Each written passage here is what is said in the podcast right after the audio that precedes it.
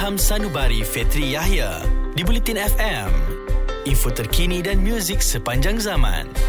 Berita FM, info terkini dan muzik sepanjang zaman. Masih di Ilham Sanubari bersama Fetri Yahya untuk malam ini.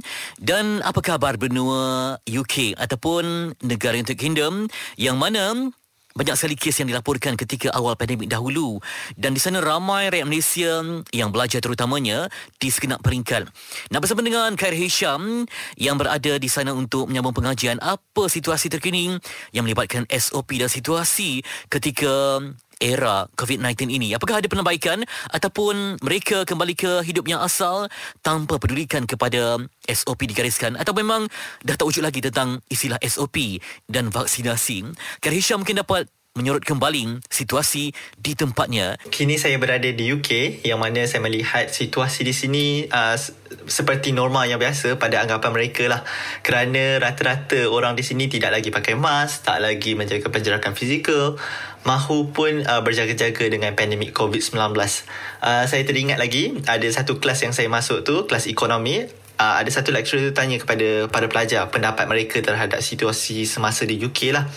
Majoriti mereka menjawab situasi seperti normal. Saya sebenarnya terkejut dengan jawapan itu kerana hakikat kes di sini sebenarnya pada uh, tahap uh, 50,000 kes sehari. Tetapi mungkinlah disebabkan ekonomi yang di, telah dibuka uh, secara keseluruhannya di UK dan juga dan juga tak ada lagi uh, peraturan yang ketat untuk mereka keluar rumah.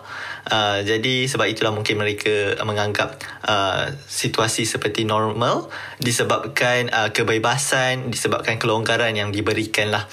Dan di sini kalau melihat di bandar-bandar di UK uh, pada ketika ini uh, sudah pun meriah dengan sambutan uh, Christmas, uh, persiapan untuk uh, Christmas.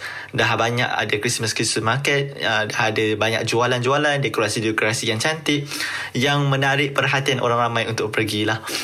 Apapun untuk warga asing seperti saya semestinya uh, perlu berjaga-jaga, perlu berwaspada lah dengan keadaan semasa. Khair Hisham berkongsi pengalaman di UK dan semoga yang terbaik untuk warga dunia kerana ada negara Eropah yang kembali laksanakan lockdown ataupun perintah kawalan pergerakan versi negara masing-masing termasuk dah di Belanda dan juga di Austria untuk mereka yang tidak divaksin. Semoga tidak ada gelombang yang menghanyutkan manusia ke lembah pandemik yang lebih dahsyat selepas ini. Kita berdoa yang terbaik kepada Allah.